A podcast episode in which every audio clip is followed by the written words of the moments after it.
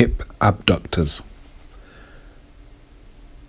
The three main hip abductors are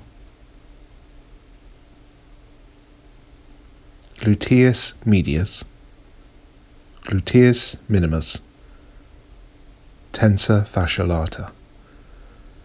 Origin of gluteus minimus and medius. The ilium. Origin of tensor fascia lata. The anterior iliac crest.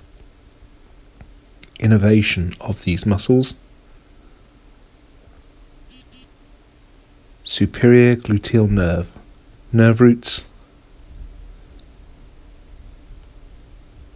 L4 to S1. Insertion of gluteus minimus and medius. Greater trochanter. Insertion of tensor fascia lata. Iliotibial band.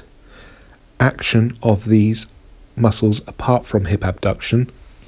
Gluteus, medius, and minimus external hip rotation, tensor fascia lata,